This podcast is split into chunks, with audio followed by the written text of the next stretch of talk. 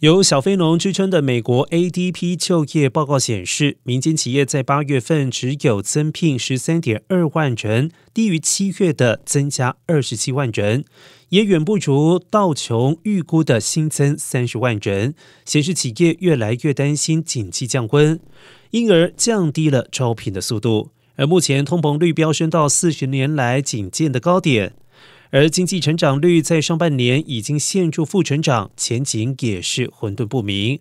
劳工部将在九月二号公布八月非农就业报告，备受瞩目。而经济学预测将增加三十一点八万人。